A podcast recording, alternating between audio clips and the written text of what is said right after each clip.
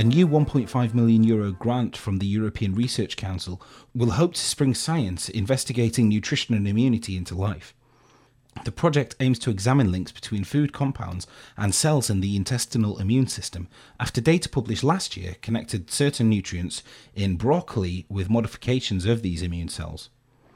This is Nathan Gray reporting for Nutri-Ingredients, and today I'm joined by the recipient of this grant, Doctor Andreas Dieffenbach, who's from the University of Freiburg. Thanks for joining me, Andreas. Now, firstly, I've got to say that this isn't the first time that nutrition and certain nutrients from plants and vegetables has been linked to the intestinal immunity. So let me start perhaps by playing devil's advocate and asking you what's wrong with this previous work, and how is your project going to be different and build on that work? I think the problem has been that um, the level of evidence to really support that um, was, um, to put it carefully, um, quite low resolution, let's put it that way. So I think what wasn't clear really is what would be the molecular standard for um, nutrients, for example. And in that sense, our research, and actually that also of um, a couple of other groups, has now shown that there is actually, at least for the nutrients that are contained in broccoli and Brussels sprouts, for example, there is a sensor within immune cells that sends these nutrients. And then once that sensor is being um, alerted, it induces gene expression programs that then allow basically um, uh, to release of compounds and cytokines that then act on epithelial cells, and that that helps to protect the epithelial barrier. Um, and that, I think, um, is basically the starting point. Okay, so how long will this project last under the new E R C funding? And how is that going to be able to help you? The E R C scheme funds projects for five years.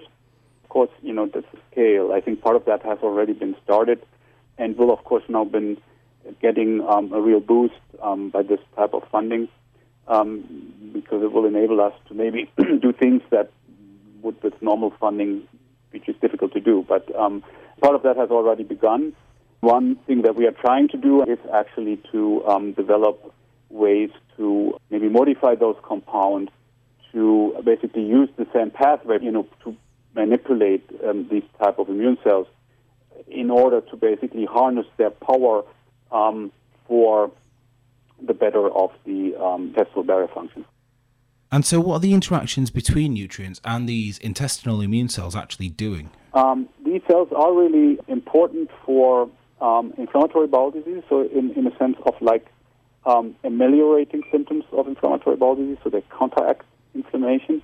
And they're important for certain types of intestinal infections. Um, so what we think, what we believe is that we, when we can basically manipulate um, these cells by boosting their function, for example, by, um, you know, such plant-derived compounds or their to-be-developed derivatives, that may then um, increase epithelial cell barrier function and dampen inflammation and um, protect mucosal surfaces against certain types of infections. So that, that would be the ultimate goal, but I think we are still some, there's still some steps to go.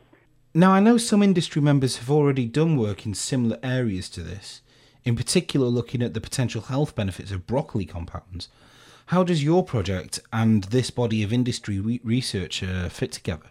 I mean, one thing um, which I think is maybe um, interesting is that the industry actually has been a bit ahead of, at least to think about that um, issue already. So, um, for example, I mean, there was a famous case before the European Patent Court recently, um, where a British company actually they tried to patent a certain way to cultivate broccoli so that these compounds um, that are containing broccoli are basically then enriched so that you have a, a food that is uh, promoting human health.